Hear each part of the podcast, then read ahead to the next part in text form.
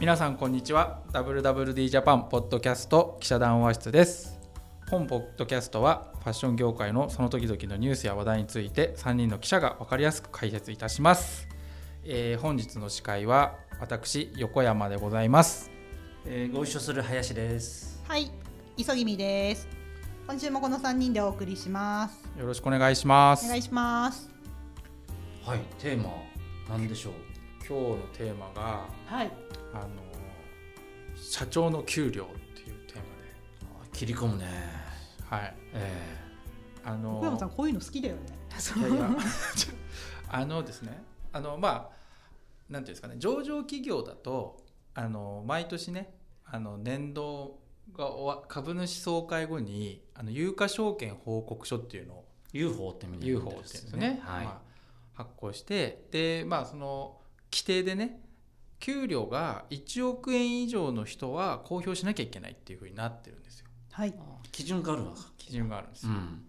であのーそういうこともあってじゃあ、あのー調べられるんですよねあの上場企業であれば1億円企業1億円以上の給料をもらってる人はもう、ね、公開されてるんでうん。で、まあ、そういうのちょっと調べてみようっつってもう私がこのファッションビューティー企業もう60社近くを UFO を一つ一つ。 UFO を、ね、見 てすごい。でもさこれさ調べ上げて結構ライフワークとして定期的にお調べになられてますよね。いや実は、ええあの去年からちょっと一回ちょっとやってみようっつあっライてフワークほどではなかったかはいなまで だ。はい。やったんですけど、うん去年はまあそんなに全社を見たわけではなかったんでうんもうランキング、まあ、ランキングでやったんですけど今年はちょっと本気でやろうと思ってあのや本気出しちゃった。そうなんですよ本当はねあのうち最近その編集部にあのインターンさんが来てるんであのインターンさんに手伝ってもらってやろうと思 ったら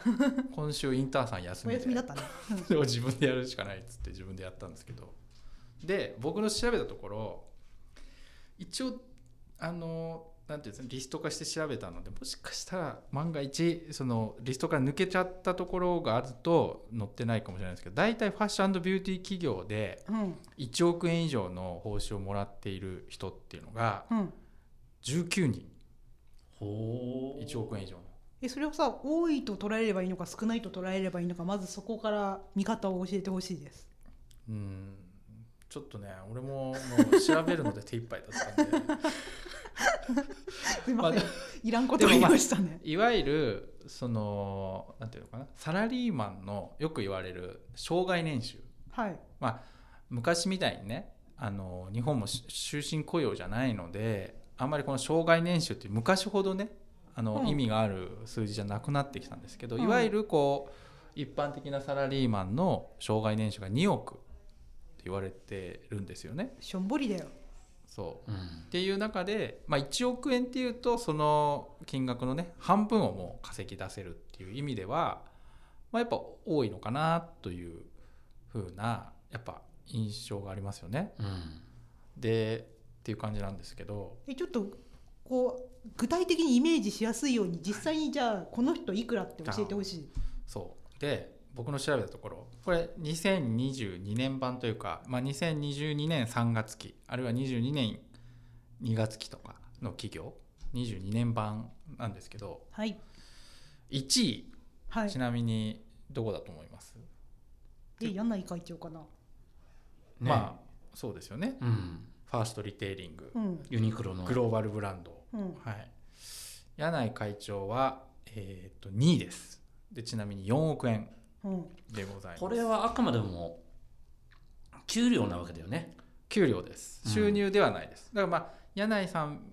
みたいな株をたあくさんの持ってらっしゃる。株持ってたりするとその配当とかね、うん。あとその持ってる株価のが財産みたいな感じになるので資産とかではないんですよ。資産じゃない。柳井さんよくその雑誌記事フォとーかブスランキンでグとかで日本のお金持ちベストうん5みたいなの必ず入ってるようなうん感じだよね、はいそれとは別の別あくまで会社からその給与というか報酬として払われている額っていうのがいくらかという話なんですだかうらん柳井さんの場合もしかしたらその配当とかもあるんでうん収入はもっともっと多い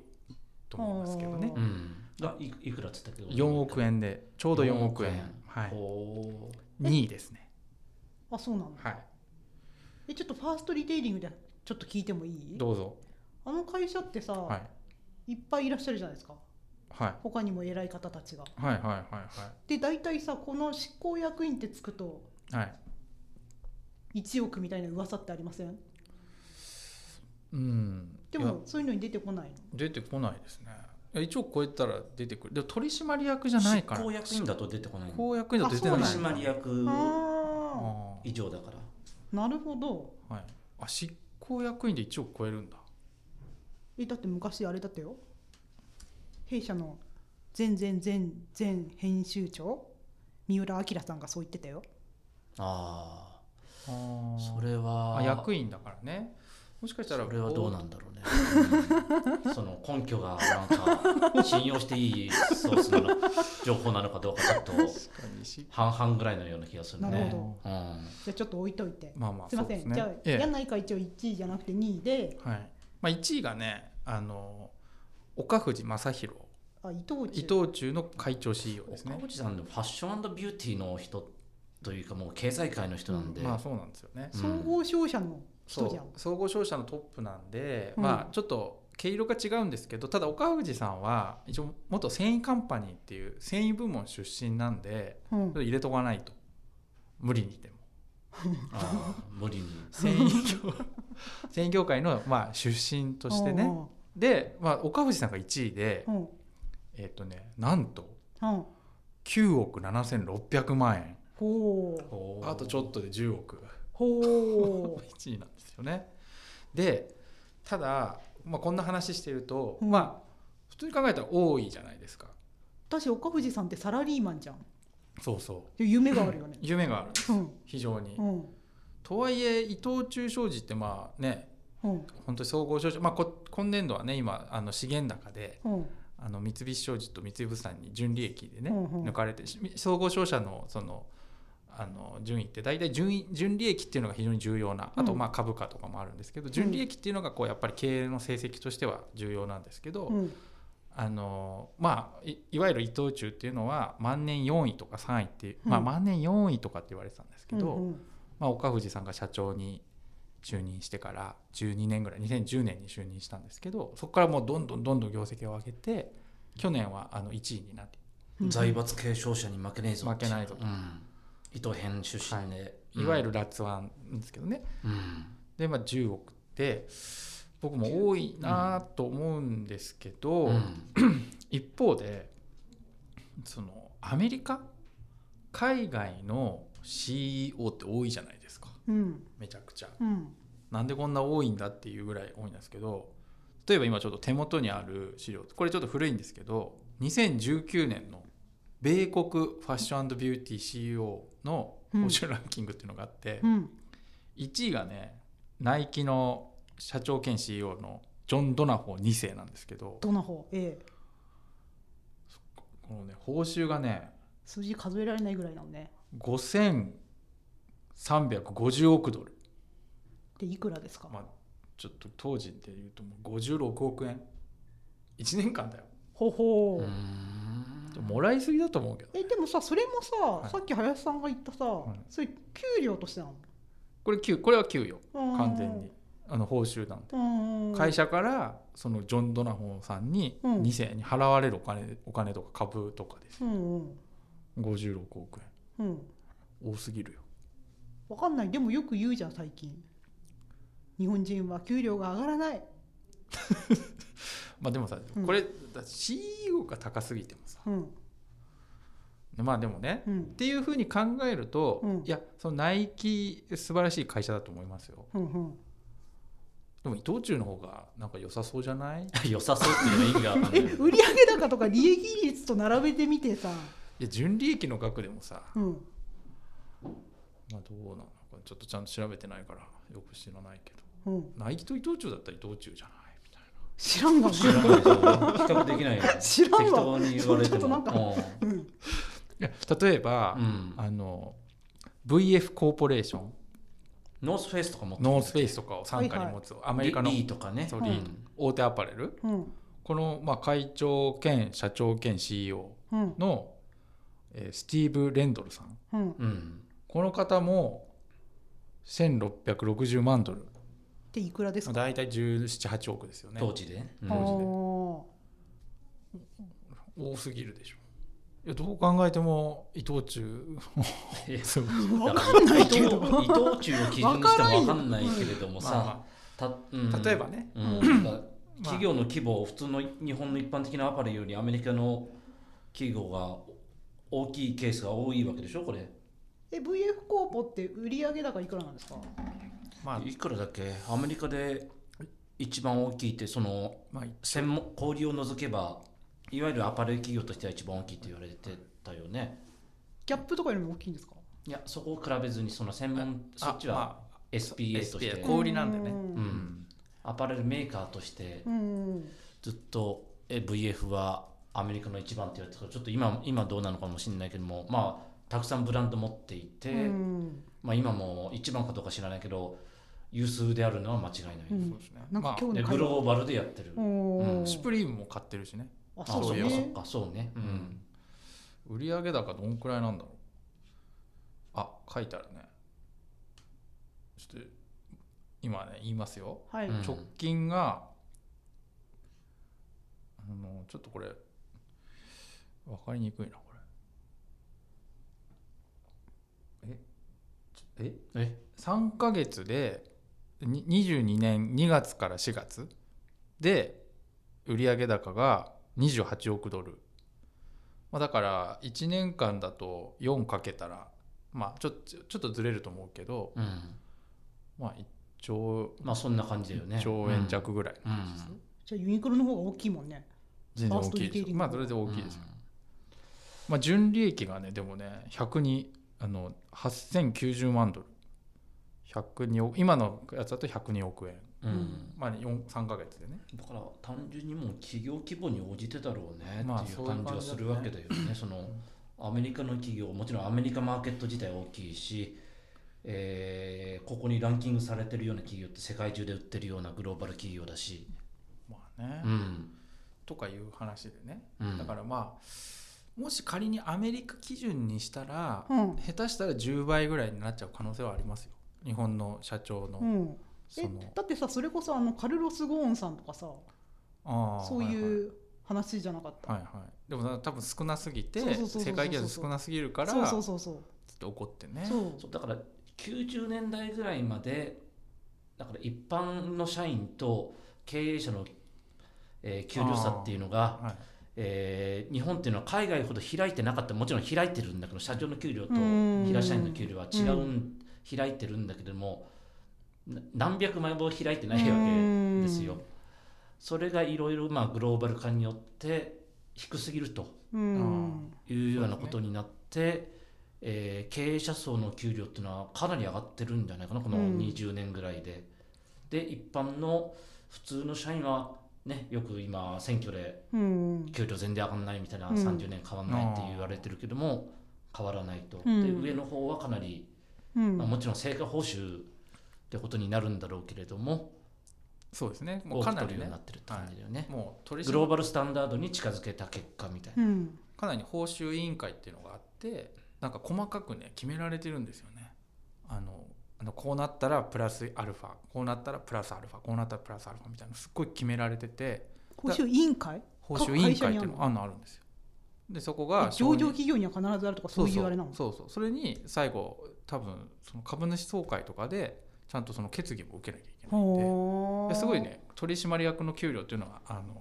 いろんな人が関与して決めるみたいなほー自分で勝手には決められないんですよねああ俺頑張ったからちょっとそうそう10億1円億とか10億 そあうーい円うのはできないだから一応株主も納得させないと上いけ場ないんで企すよ業はねち上ゃ場んと企業上場そう企業いう、そうそうまあなんてことがあるんでうんいう感じなんですけどねちょっとあの改めてパパッと順位を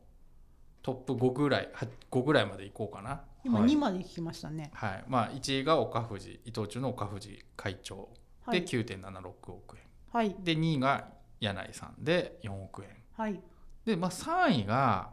えっ、とね資生堂のあ社まあ長それはうんはい理解しますわ魚谷さんはい CEO で、まあ、3.78億円3億うんうん7800万円、うんでもこれ3位なんですけど小林えーさん構成のあトーはいッはプいですはいねはいがまあ2億うー700万円うーんちなみにねこう後世の小林さんは去年が3億2700万円だったんで、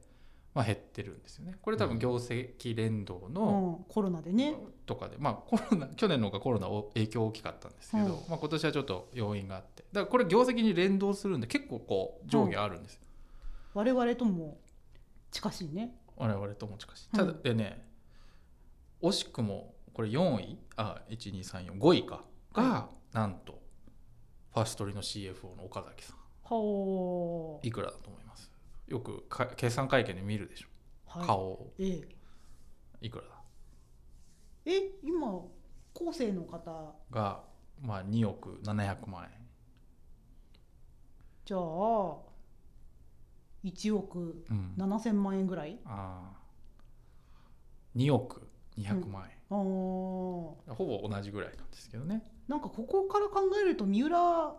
明さんが言っていた執行役員は全員1億円っていうのはちょっと眉唾感ありますよね。まあそうねわ、うんわかんないけれども、うんまあちょっと某ねうんえ人が言ってるといえうね、うん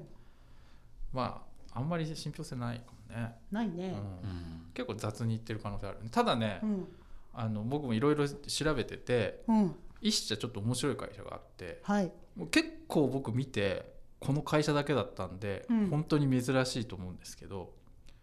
J フロントリテイリング大丸松坂屋の会社ですそうね。パルコとか、う大丸松坂屋の会社は役員全員の給料公開してるんですよこれかなり珍しい、オオープンなんだ1億円いってなくてもうんへえ。これはね本当に珍しい全員の給料だ出してるんですようんで山本良一さん今あの議長ですか、うん取締役会議長みたいな肩書きだったよね、は今一線経営の一線は退いているはいまあ、前前 CEO CEO ですねうんあの方かっこいいですよね。かっこいい、うんうんね、イケメンと名高い業界一のうん。まあおしゃれで侍みたい。うんはい、バスケの全日本だあそうそうそういう感じそういう感じ。そうもう全て日の打ちどころがないうん山本さんがあそうそうそう6000万円ううんんで今だからトップ、C、CEO の、えー吉本吉本さんさん,、はいが、えーあれこれちょっとデータが古いなこれちょっと待ってくださいね吉本さんが1億800万円うんうんでこうんれちょっとびっくりなんですけど、うんこれもう出てるんで僕これ見てへえと思ったんですけどパルコのうん牧山社長うん。いくらと思いますあ言った言っちゃったか昨日言ってた気が昨する。日言ってたうん8000万円の8000万円ううんんこれすごくないですか8000万円ってファルコの社長だからそれぐらいもらってても別におかしくないんじゃない、うん、な何が何が何が意外なのかよそういくやいわかやいやんないいやなんかいやだってほらなんていうんですかねこうどおどうなんですかね金持ちに見えないってことなのいやいやなんか多いなと思ってえでも私パルコさんって普通の我々みたいなサラリーマンもお給料いいイメージありますよ。ああそうなんだうんうんあそううんそうっていうねいやこの J フロントリテイリングさんの全員役員公開ってうんなんとなく僕のイメージだと山、まあ、ちょっと調べてないんであれなんですけど、山本さんがこういうふうにしたらいいんじゃないかっていうのでやってる勝手なね予想ですけど全こ然れ何なの何根拠ものない根拠があるのかよ。よくわかんない俺も全くそういうこと思わなかったけどなんで何の根拠取もな材い。してるわけでもいなやいちちょょっっとこれ後で調べましょうこれはどうやってい？や候補さん聞けば候補に聞いたら多聞いたら教えてく分教えてくれれるてるうん教えてくれると思うんです IR 関係者の人、うんこれすごい重要すごいユニークだもん全員の給与公開するってだあーってそのことね。そうそうであー多分役員って何人ぐらいいんだっけ引っ張りますよん社外取締役も取締役執行役員も全部出てるあ執行役員もうあんじゃあかなりのかなりバババババッと出して J フロントの執行役員になるとおいくらいただけるんですか？あのまあだからあのえ執行役員ってさ例えばああいう店長さんとかも入るわけ？あれは百貨店大丸あ松屋そうか。本体のね執行役あ員で僕えっ、とね一番だから最大がその吉本さんでう、んで一番まあこれ誰っていうとあれですけどあのここに載ってるので一番少ないのだとえまあ、読まなくていいよ、ーうんうん、金額だけににこれちょっと社外取締役かもしれないけど2200万円ほう、うんでちょっとしゃ執行役で2900万円うほんー僕のね予想だと大体みんな社長って5000万円ぐらいなのかなっていうイメージなんですけどねどれぐらいの企業のイメージ社長の、まあでも一丁まあでも100うん、きまあ、ピンキリじゃないピンキリまあでもい規模によ売って上高まあ小売企業で、まあ、5000億円とか3000億円以上の企業それって結構大きいよねかなりでかいねよく考えたらだいぶ大きいじゃんだいぶ大きいね、まあ、それで5000万円で考えたらちょっと安いかもしれないねうん1兆円とかねでなんなんとなくねあのこれだから結局で取締役何人に対して1億円以上じゃないところは取締役に10なんか十何人に対して総額いくらみたいなのが出てるんですよほうーんだから取締役11人いてえっと総額あ11じ人ゃあに対して全部払って一人一人のお金は出てないけど、まあ頭数であって平均は出せるってことそうそうそうそれうん高島屋さんとかね、うん11人いてうん総額2億2000万しかあしかっていうかとかなると平均すると2000万になっちゃちょういんでぐすよらいのことえもっと短くないのか2000万ちょいでもでも社長はもっと多いじゃないですかまあ、だってそうじゃないといや社まあ長をやるさそうそう高そうやって考える社と長とはみたいなふうになってこない、いやだけどだからうんよく考えてだからその高島屋さんってうん、ねえっと思ってなんかえっと思ったんですよねまあでも業績連動だろうからうんあーこのコロナの緩和赤字だったりあーなんだあまのねかなり落とした落としてるんででもかなりイレギュラーな数字かもしれないよまあ、でもさ基本報酬なんだベース、うん固定給みたいのはさもうちょっと高くしてくんないとさうんモチベが上がんなくなる誰の立場 なんだ何次期社長に次な期れ社る長になるまあねうんという感じなんですけどね、うんでねあの僕去年もやって今年もやったんで、うん今年からランクアップした人っていうのがねはあ、はあは分かってるんですけど、うんどこだ今年から乗った人、まあ、言っこれね今年から乗った人でうん一人ちょっと、アダストリアあうんの福田会長、うんうん今年から乗っててうん1億300万1億、円、はいうんまあ、でもねもちろんそうもう実質的な創創業者というかええあの、まあ、そ創業者ではないんですかね福田会長って、まあ実質創業者まあ、実質的な創業者って言っていいいと思うんですね、うんだからま株もたくさんおあ持ちでねす大株筆頭株主ですし、まあ、その収入っていう意味ではねうんそれはあれだと思うんですけど福田会長っていうのもちょっとこう今年1億超えて、うんという形でまあなんていうんですか創業者でうん社長の場合って、まあ、柳井さんもそうだと思うんですけど、そのなんていうんですかねこのおお金の問題じゃないと思うんですよね。うん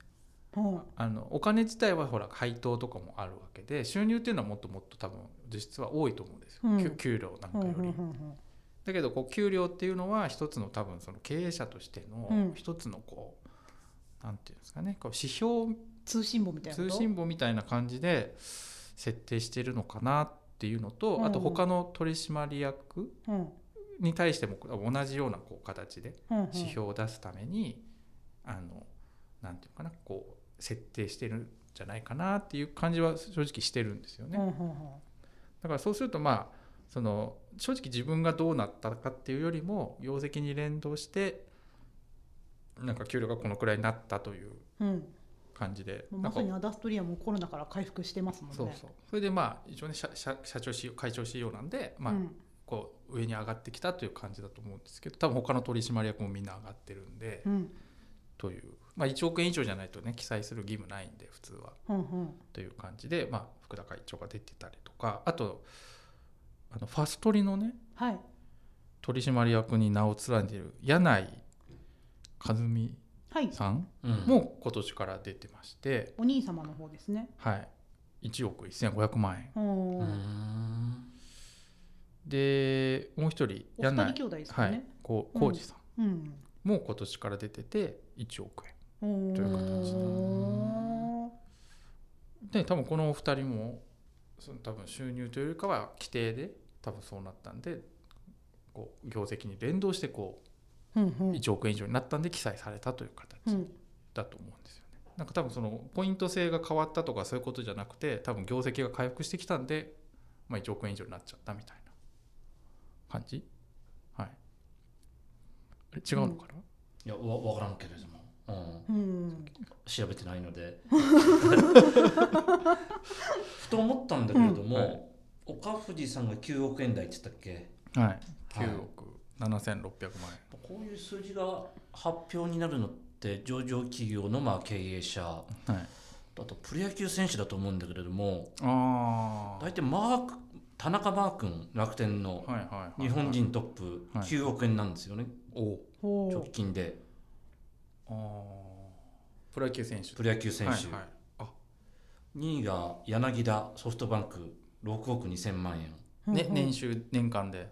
年俸ですよね年俸で、いはいわゆるプロ野球のはで3番目が巨人の坂本、うんうんえー6億円、うんうんえい、ーなどどなど巨人の、えー菅野だっけはいはピッチャいはいーも6億円おそらくなんだろうこの経営者の給料とプロ野球選手日本とアメリカの差って大体同じぐらいの比率じゃねえかなと今ふと思ったんだけれどもああなるほどねう、ん何十億向こう確かは、に向こうすごいもんねあ大リーグのプレイヤ大ーリーグ大リーグメジャーあーうえ大リーグのさ一番もらう方っておいくらぐらいもらわれるんでしん、ょうね何十億じゃないかなちょっとなんかデレク・ジーターとかじゃないのちょっと時代古いかいらいつまのだ話いいつの話 だいぶ前だよねでもなんか4 5 0億もらってそうだよねあー NBA 選手とかさ、うんうんそうだよねまあそこしかもねプロ野球選手の場合 CM のね収入っていうのもあるからあまあ、ーそれはちょっ広告とのね年俸とは違うんで、うんまあ、成績連動とそうねそれに近いのかなとだから日米のなんか相場というかさ、あああーそうかもしれないですうね、ん、なるほどねというふうにふとあー思ったふとでもそれかなり面白いですねそうかもしれないですね、ちょっと岡藤さん以外の、まあ、今回ファッションとビューティーの話だけれども、まあ、自動車とか機械とか IT とかうんいろんな会社がちょっとどれぐらいもらってるかわかんないので何とも言えないけれども、まあね全体の水準からしたらそんなにおそらくもらってる方じゃないと思うんだよね今うん企業の、えー規模からうん考えるとそうですねだって、うんとち何何兆円っていうのはファーストリぐらいファーストリテイリングぐらいしかないので、でも東レうんで1.8兆円に2.2兆円ぐらいの売上高で、まあ、純利益も多分2200億円ぐらいあるんですけど、ううんん出てこないようですよね東レはねうん出てくるんですよあー東レの社長日角社長は1億5400万円あー多分利益とか規模で言うともっともう一桁上ぐらいいってもえトヨタ社長とかはどうなんですかねちょっと調べてないんで分かんないですよううんね。んでもどうなんですかね。だからそのまた野球の例えになっちゃうけれどもプロ経営者と呼ばれてる人たちのはい中は、あのーせアスリートがプロ野球選手が一番俺に俺評価してくれるところに行くっていうのは同じ感覚であー感まあそ覚とうでしすてはよ一ね緒だよねそういう感覚じゃないかなそのあー一匹狼というか確か渡り歩くみたいな。うんそうかそうか向こうプロ経営者だからねう。んでもさ日本もそれこそまそあういうとこだからいけんじゃん、魚谷さんなんてプロ経営者ってよく言われる人だよね、今までコカ・コーラだとか、うんそういうとこでなるほどね実績を残してやってきたし、みたいな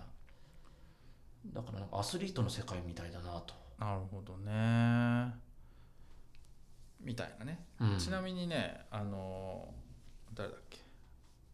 スノーピークの会長、まあでもスノーピークも創業者なんだ、ね、お父様のおこと父さんなんでねそういうあんまおじりいちゃんが二代まあ、2代目ですけどね、まあ、実質二代目な今創業こういう系形にした、うん創業系、まあね1億300万円なんですよねおうーんあでも多いよね多いんじゃないですかそスのノーピークはき企業規模ということで考えるとね100数十億円ぐらいでしょ今売り上げだからあスノーピークってもっとどのくらいなんだろ250億うぐらい250億円だからあんまり売り上げだけで見てもしょうがないというか企業価値というかそうね時価総額だとうんか、そういう指標もある んでという私からは以上でございますはいあなんだもう言いたい学んだことは言いたいこと全部言いましたみえたいな、もうね調べるの大変だったんだよこれはなんか紙面に出るんですかあそうだ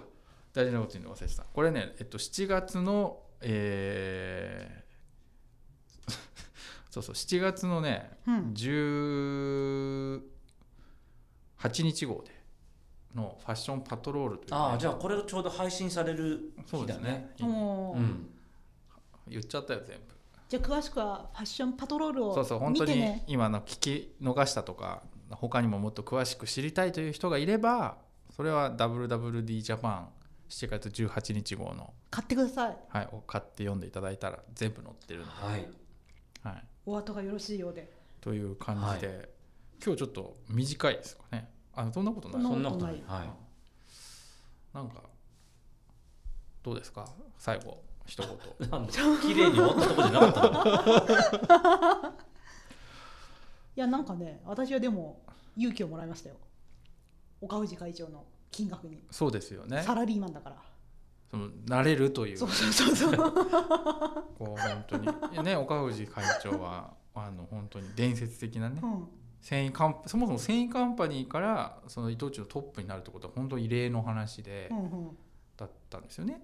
でしかもそれでこうトップに立ったらうんそれこそ総合商社万年4位とか5位とか言われてたのを1位にまで押し上げたという、うんうん本当に伝説的な人物なんでまあぜひねもっとあれなんですけ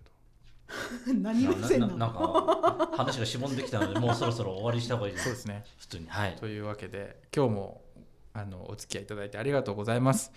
えー、WWD ジャパンポッドキャストあのお手紙あのなんかもあの気軽に送っていただければと思います。www.japan.com 記者談話室というあのサイトからだとメールが送れるようになっていますのでぜひどんどんご意見ご要望をお寄せください。本日はありがとうございました。また来週また来週